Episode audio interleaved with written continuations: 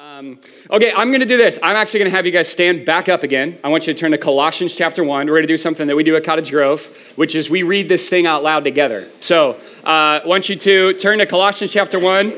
Okay, so here's the thing though. Like, I, like I'm reading this from the ESV. So if you're not reading from the ESV, you'll sound weird. You could still go for it, all right? So, but but if we're going to read in unison, read from the ESV. So you got a Bible app and you can like switch it around or whatever, do that.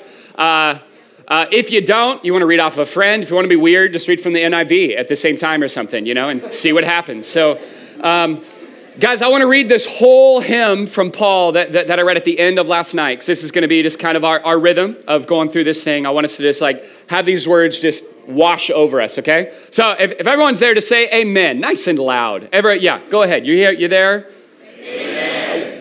That was great in unison. You guys are going to do good. Okay, so on the count of three, we're going to read Colossians 1 15 through 20. On the count of three, you're going to read the whole thing together. Loud and proud. One, two, three. He is the image of the invisible God, the firstborn of all creation. For by him all things were created, in heaven and on earth, visible and invisible, whether thrones or dominions or rulers or authorities. All things were created through him and for him.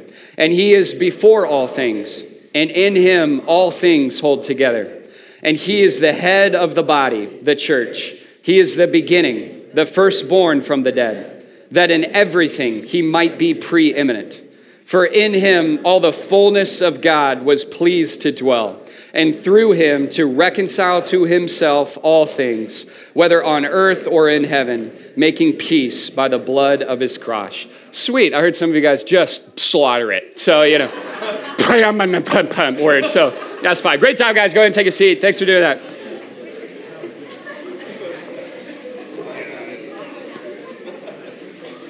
Okay, so uh, main idea this morning is pretty simple. Uh, it's Here's, here's what I want us to, to learn from the two, first two verses, okay, of this. I'm gonna, we're gonna walk through the first two this morning, uh, the second two tonight, and then the last two tomorrow morning. So, uh, but for these first two, here's the main thing that Jesus is the creator of all things. Jesus is the creator of all things. We're gonna see that in verses 15 through, uh, through 16. Um, and so I'm, I'm going to talk about Jesus as being the creator, okay, and what in this text reveals about that, Jesus as creator. Um, I'm going to talk about the author, okay? That he's the author of all things and why that's significant, and that he's the owner of all things, okay? So, creator, author, owner. All those things sound synonymous. Yes, that's very much on purpose. So, creator, author, owner. Jesus is the creator of all things. Okay, so let's start with this. Um, he's the creator, and we see this in the image of the invisible God. All right, so I want to I want to stop there. That's that's going to bring all of us into thinking about one of the, you know, in the first pages of the entire Bible, okay, so keep your finger in Colossians. Um, I'm going to have you turn to Genesis chapter 1.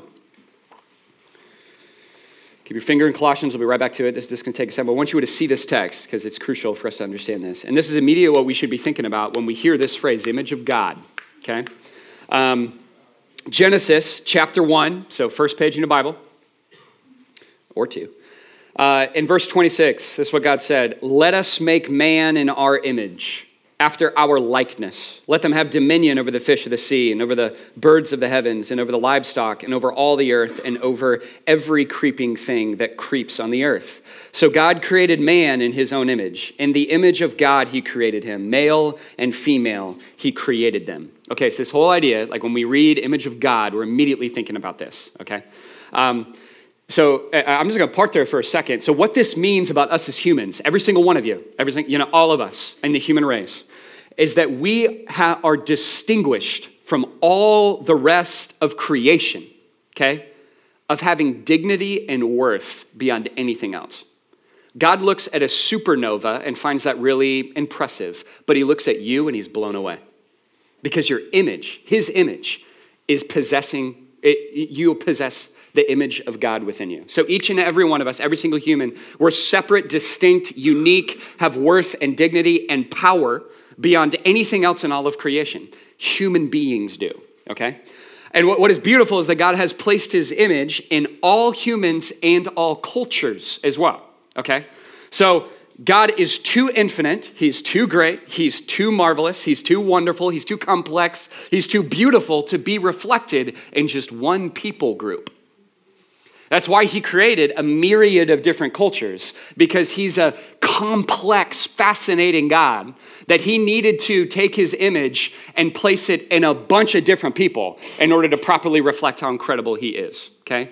So when someone has an image of something within them, right? Like we, we, we think about the fact that um, um, um, my son Lincoln possesses my image, all right? He looks like me. You can look at like little pictures of Andy growing up and he looks like Lincoln, okay? Lincoln looks like me. He possesses things that are like me, which is just marvelous. I mean, you're looking at and I'm saying, when you look at Lincoln, he's reflecting something that's true about me. When you see Lincoln, you say, and Lincoln, your dad probably has blue eyes. Your dad is very white. Your dad is, is, you know, all this type of things. And as he gets older, he's going to reflect more and more and more of the qualities of his father, which is me. Okay? We as humans, that's what we do with God. All right? Because we possess his image, for those of us who place our faith in Christ, this becomes even more so. But even those who haven't, human beings, because the image of God is dwelling within us, reflect God in his character and his attributes. Okay, so some of the things we can think about is that we are a mirror and reflection of these attributes of God. We, as humans, can show goodness and righteousness and justice and truthfulness and love and mercy and grace. But because of the sin curse, which is now just a couple chapters later in Genesis, because of the sin curse, we reflect now a broken image Actually, we possess now an image that reflects the brokenness of our first father, which is Adam. So, sin is now something we begin to reflect. Rather than reflecting our perfect father, we, we actually reflect our broken father, which is Adam. and so we show now all of a sudden a new myriad of disgusting, terrible things like lust and greed and injustice and pride and selfishness and hatred. Okay? Um, so, okay, back to Lincoln. So, uh, okay, so, so Lincoln does not sleep. Okay, I can count, so he's 13 months old. I can count seven times in his life where he has slept through the night. Okay, so pray for me. All right, so so seven times. Uh, I've also realized this that I am a horrible sinner in need of grace because at three o'clock in the morning I reflect a broken image of Adam uh, at three o'clock in the morning trying to be patient with my son. So there's an unfortunate reminder of my brokenness as I look in my bathroom.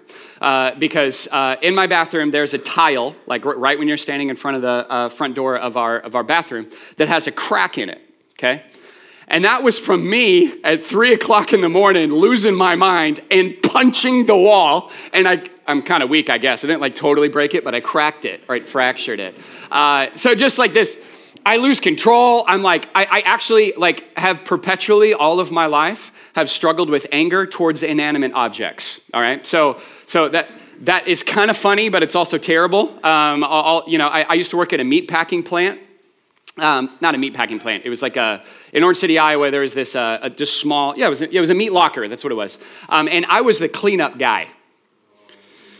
So there's this thing called the kill room in Woodstra's meat packing plant uh, where they would take in cute cows, little, you know, little, little guys, uh, and bring them into there, and that's where they would slaughter them and kill them, was in there. And my job was to clean up after the butcher. So I'd come, this is my, this is my job in college, guys. So that, that's what I did. So I'd show up and I'd have a power washer and I'd literally have to like power wash guts like off of the walls and off these machines. Like it's like Saw 9, you know what I mean, took place in this in this institution. So I'm like cleaning all this stuff off, but guys, like I will get like stuff in my face and like on me in my mouth. Like, so like profanity, hitting stuff, yelling at things. Like I remember like convicted like by this whole reality of like Norris, you have an anger problem, dude. Like you you actually have issues. Okay, so so so while some of that's funny, like literally the Lord has to really redeem me from a lot of my anger towards just yeah, just kind of anything. Okay, but the other day this terrified me. So I'm with Lincoln, super cute. He's in our living room. Um, he's like crawling around this time and all that stuff. And he's, he's getting kind of fussy. Uh, it's getting later. Uh, so he like sits up and bonks his head on my coffee table. All right. So he gets like, he gets, he kind of fussy. He's kind of mad. And so he kind of settles back down, sits back up again, and literally like a second later bonks his head again. Okay. Starts like now like, like crying. So kind of settles again, bonks his head a third time.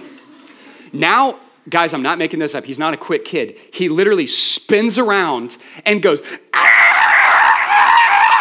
starts hitting this table. And I go, oh Lord Jesus, what have I done? How he, oh my gosh, like I, I didn't teach him that. That's just in him.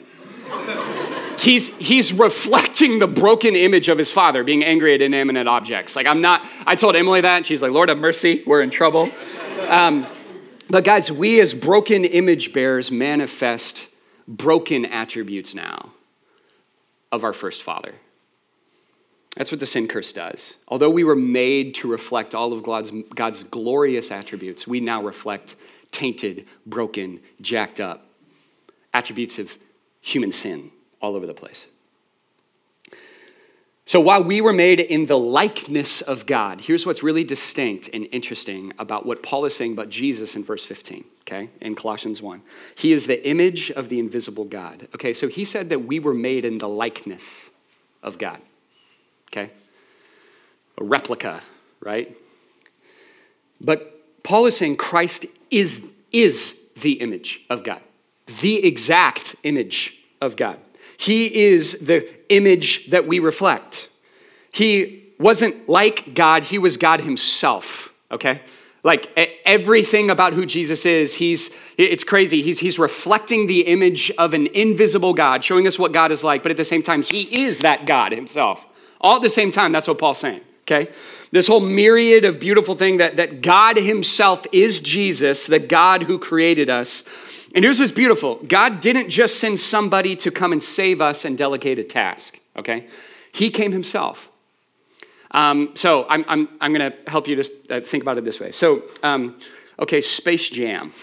All right, so greatest movie, arguably, of all time. Uh, and uh, uh, just, just fantastic. Apparently, there's going to be a Space Jam 2.0 with LeBron. Will not even come close. But so, but anyway, so like that that movie, okay, also has some just just a beautiful, amazing, you know, holy cow, the story arc, let's be honest, character development, guys, it's just true art is, is uh, Space Jam. But, um, okay, so, so story, right, is this Monstars show up, right? They steal the powers from, you know, Charles Barkley and Patrick Ewing, just, just jerks, okay, little scrawny little dudes, and they become these giant monsters, and they're taking over Looney Land, and, uh, and they're gonna sell all of, the, all of Bugs Bunny and all of his friends and the Looney Tunes into slavery on uh, Planet Amusement Park Mountain thing, right? And uh, so it, it was terrible, terrible situation, everything was showing up, like things were looking terrible. So they began watching videos, right, of basketball players all throughout, like Bugs Bunny, right? Remember the conference table? They're all sitting down together and they start showing videos of basketball players. And then they start showing the basketball player,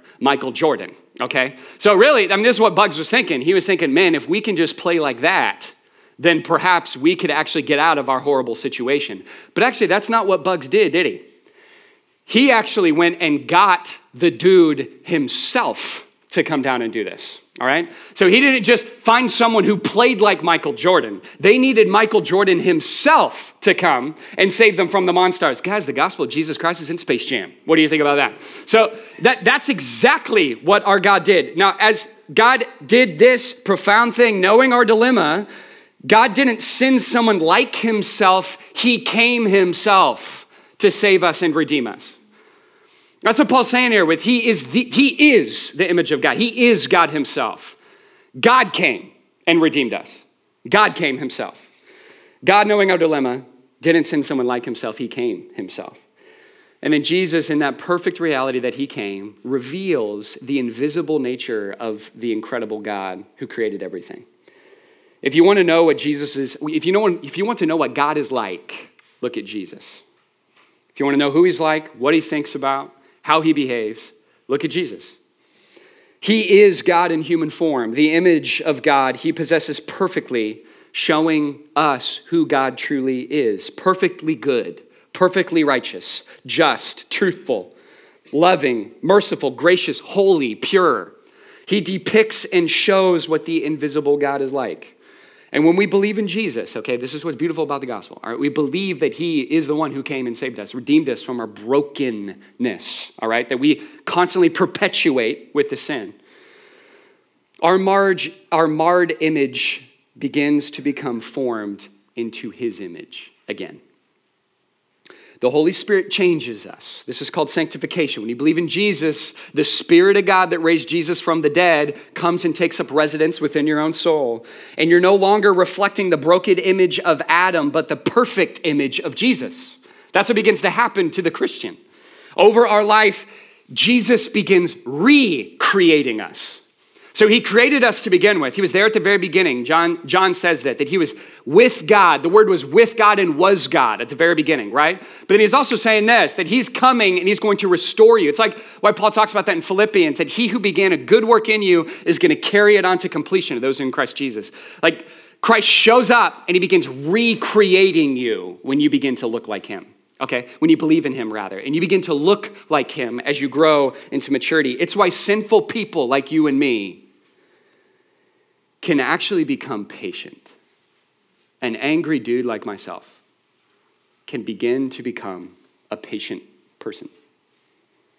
An apathetic, selfish person like you and me can begin to become selfless and merciful we can become kind to people, truthful people, just people, loving people. And that's all because of this. And I want you guys just to hear this Christ created you. And when you believe in him, he starts recreating you to become more and more like him. And he never stops doing that marvelous act of recreating and renewing you making that fractured image become more and more and more whole. It won't totally get there. Jesus has to come back to make it perfect. But as we live this life, we're going to be coming more and more and more of the reflection of our true Father rather than our marred, sinful Father.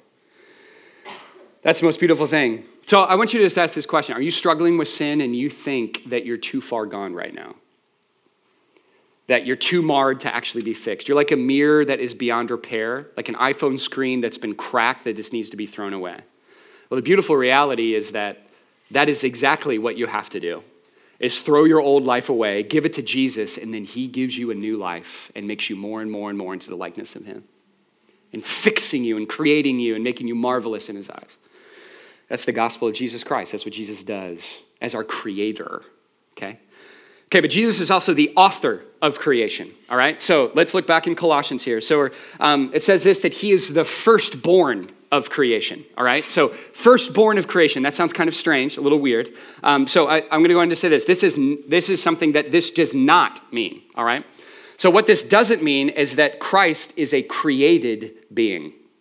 Okay, so firstborn, right? Uh, Link, like Rodney is my firstborn son, right? Um, Lincoln's one, the first biological son, you know, from us. Like, but but but Christ isn't created at all. That's a misunderstanding of what's happening. He, he he's not even the greatest creation that God has ever created, like the supreme one. And in the very next verses, it said that Christ created all things. For if he was actually created by God, he couldn't be God.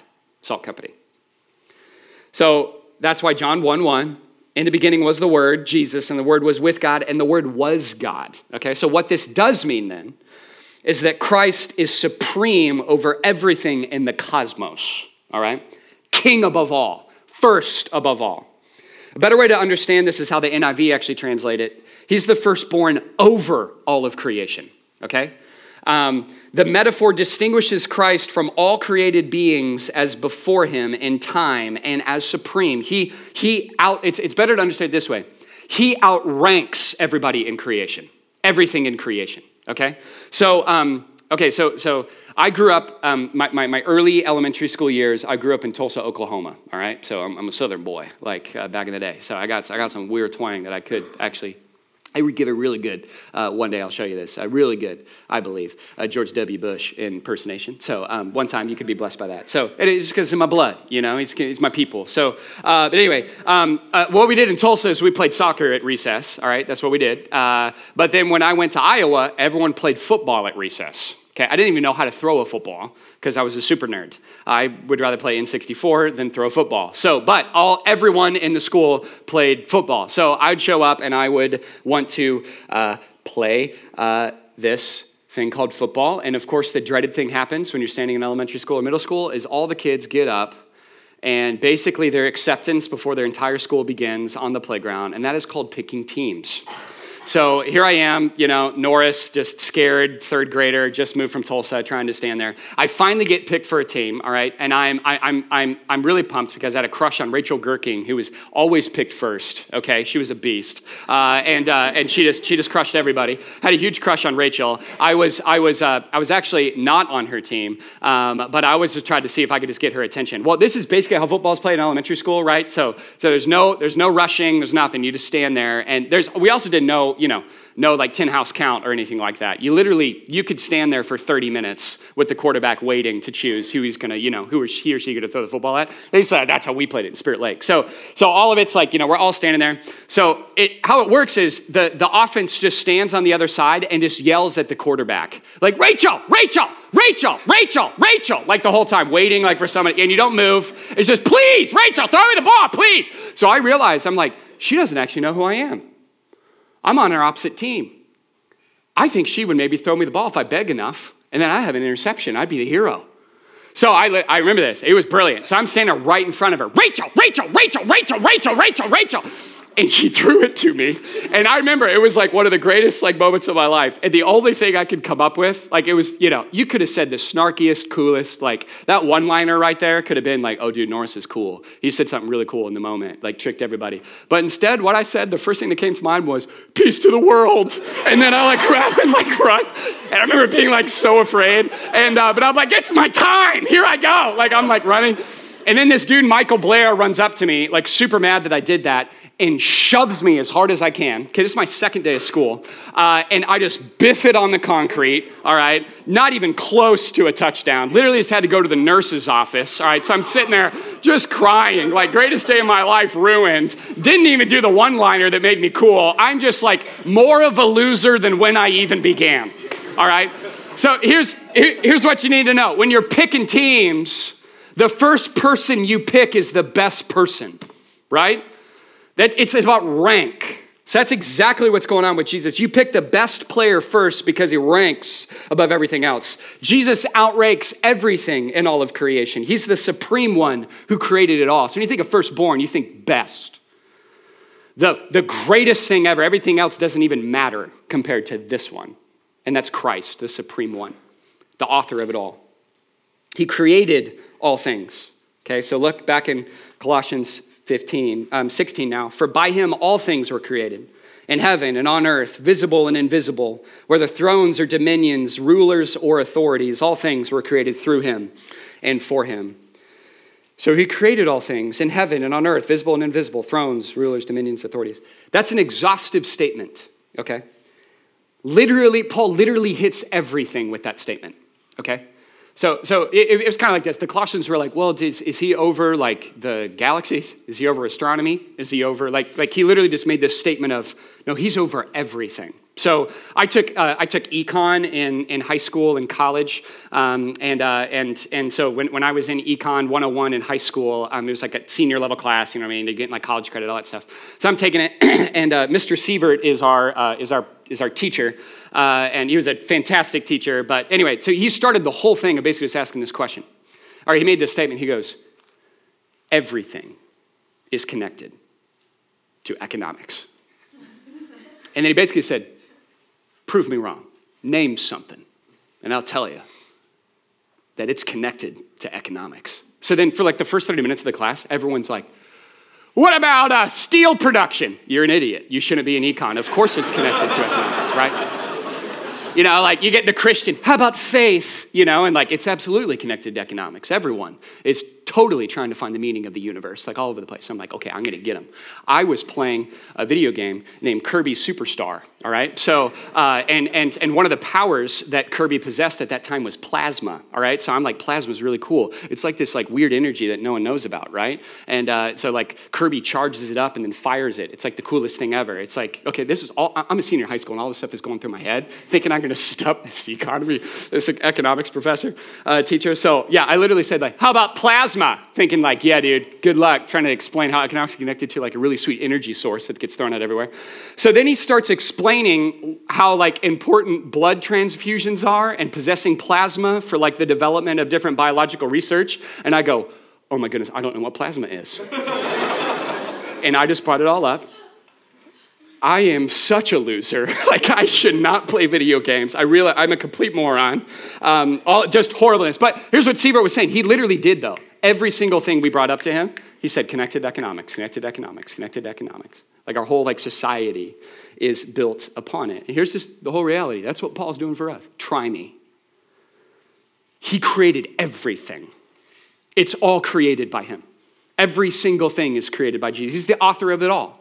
Angels, demons, galaxies, supernovas, tidal waves, skyscrapers, governments, dictators, history, technology, Donald Trump, Kim Jong un, spiritual forces, tidal waves, Minnesota, this camp, your iPhone, your backpack, the University of Minnesota. Guys, everything is created by Christ. He's the author, he's the, he's the masterful worker that created it all. He made it all. That's Christ. He's the author of it all. But what that therefore means, if he's the author of it all, that means he's the owner of it all too. Okay? So, because he's the author of creation, he's the rightful owner of creation as well. He's the creator and author, and thus he's the rightful owner. Christ is saying, Whatever I made is mine. I made everything. So therefore, everything is mine, right? So you can think about it in terms of patents, okay? Patents exist. Why? Because, because the inventor of a specific product, all right, so you can think about just even the iPhone itself, okay? There was a patent that, that, that Apple immediately claims for the iPhone because of this. They wanted to make sure that they were able to claim the rights of the iPhone that was invented by the corporation of Apple, so that the inventor, Apple, gets all of the benefits and profit from the sale and use of that product, right? We made it, we own it, we get all the benefits of it. So Christ has a patent on all of creation, Salt Company. Not one square inch falls out of his reign and rule, and he therefore gets to decide how he uses every square inch of all of creation. He's the rightful owner, he therefore can decide how to use it, right? So, so that, that's why Paul uses these prepositions that are all over the place, right? Like the two of them I want to specifically point out is everything was created by Christ and everything was created for Christ, okay? By him. He authored all creation. It was by his power that all things came to be. He spoke, and the cosmos came into existence. He created everything out of nothing. All of his power, all of his might, all of his brilliance came from his power. By him, all things. He spoke, and everything came into existence. But then this is the one that blows my mind is that everything was created for him. Okay? So he utilizes all of creation, every square inch of it, for his purposes. Everything. All creation is essentially his tool belt that he uses, all the different things, all of creation, right? From an atom to a galaxy. That's just in his tool belt to say, I'm going to use this to bring forth glory to me and good for my people. Everything is for him. All creation. He uses all things for his purposes. Here's what's crazy even the terrible things in life, like cancer, like natural disaster, like a death, even a death of a baby, which you guys have kind of been in the epicenter here at this church of watching your lead pastor navigate through this very truth. It's one thing to talk about, it's another thing to live it. Even the terrible things of life, God is the only one that can use terrible things like suffering for his glory. A lot of people describe suffering and pain in this life as a knife that God uses to whittle us to become like his creation, his new creation, rather, in the image of his son. And only a good, powerful author of everything, owner of everything, can use the sharp, dangerous thing called suffering to bring forth glory and goodness out of it. It's why Romans 8:28 is possible. You guys have maybe heard this verse before. This is what Paul says that God is working all things together for the good of those who love him and are called according to his purpose. Because Christ can actually use all things, guys, everything, whether good or bad, for our good and His glory. He made them all by his power, and he uses them all for his glory and our good. So, the reason why we can look at this and say that this is absolutely true about our God is that the most important thing that has ever happened in history was exactly what I was just saying something terrible that God used to make something beautiful. God used the worst atrocity to bring forth our good and his glory, and that's the cross of Jesus Christ, guys. He created this plan from eternity past, okay? God created the plan for Jesus. He created the plan of redemption. He set it up. He's above all things. He created it. It's his will. He made it. This was his plan that Jesus Christ, the perfect Son of God, the image of God, the exact likeness, God himself coming to this earth, would live a perfect, sinless, just, good, truthful, peaceful life, perfectly reflecting the goodness of God. And he would preach the good news of the kingdom of God to everyone who he saw. He would heal the sick, he would care the poor, he would love the rejected and the outcast. He would be the perfect human that we can never be. And then he would be wrongfully accused. A false witness, tons of them, would come up unjustly against him, condemning him to a death that of a criminal. Like murderers and rapists got put up on a cross. And he died rejected and embarrassed, abused and bloodied, like a sheep taken to the slaughter. The cross of Jesus Christ is the most brutal act in all of history, guys. It's horrible. It's the most disgusting thing you can imagine, most unjust thing you could comprehend. It's disgusting. The cross of Jesus Christ. And God created it that way. He set it up that way. And he says this in Isaiah 53, verse 10, that it was the will of the Lord to crush him, and he has put him to grief. Because God knew that the plan he created was coming to reality at the pinnacle and climax of the cross. Because God would use the most brutal act in all of history and turn it into the most beautiful act of human history. If Jesus died and he laid in the grave and never rose again, everything that we're talking about here is for naught. And it is the most brutal, horrible thing that has ever happened. But that's not the end of the story.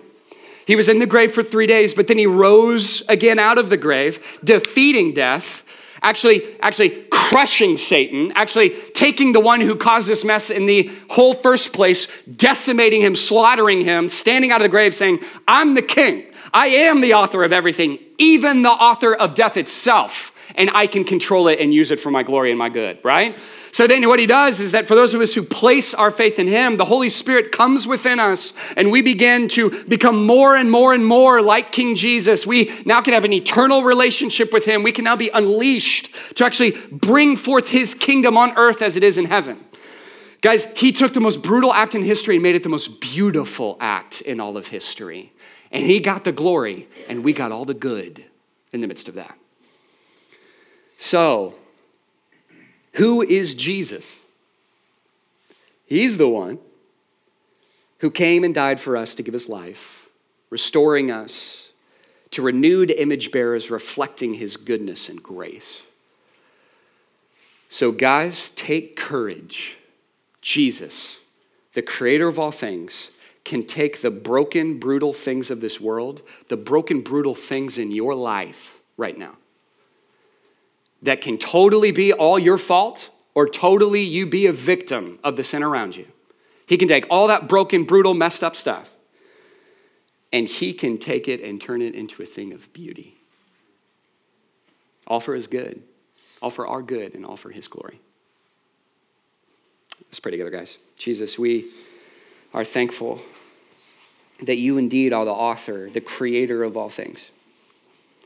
And that, in fact, in the midst of all the difficulty here in this life, we can still have hope because you, Jesus, are the one who can use horrible things, broken things, and turn them into beautiful things. The greatest act of all of that was what you've done on the cross, and we are caught up in that beautiful truth, Jesus. So, therefore, we can look at things all around us and we can believe that you are actually doing a work of recreating us, for those of us who know you, Jesus, and turning us into the likeness of your Son. That, that you can take horrible things all around us in this entire world and turn it for your glory and therefore our good. God, would that actually give tons of hope to these students in this room now? Many are actually completely hopeless, that they believe that there's, there's no hope in their circumstance. There's no hope in actually how stuck in their sin they actually are. But Jesus, thanks be to God that you came, the perfect image bearer, and died on our behalf, and now can free us from the bondage of sin, set us onto a new course, and actually make all things come together for the good of those who love you and are called according to your purpose. I pray all these things in Christ's name. Amen.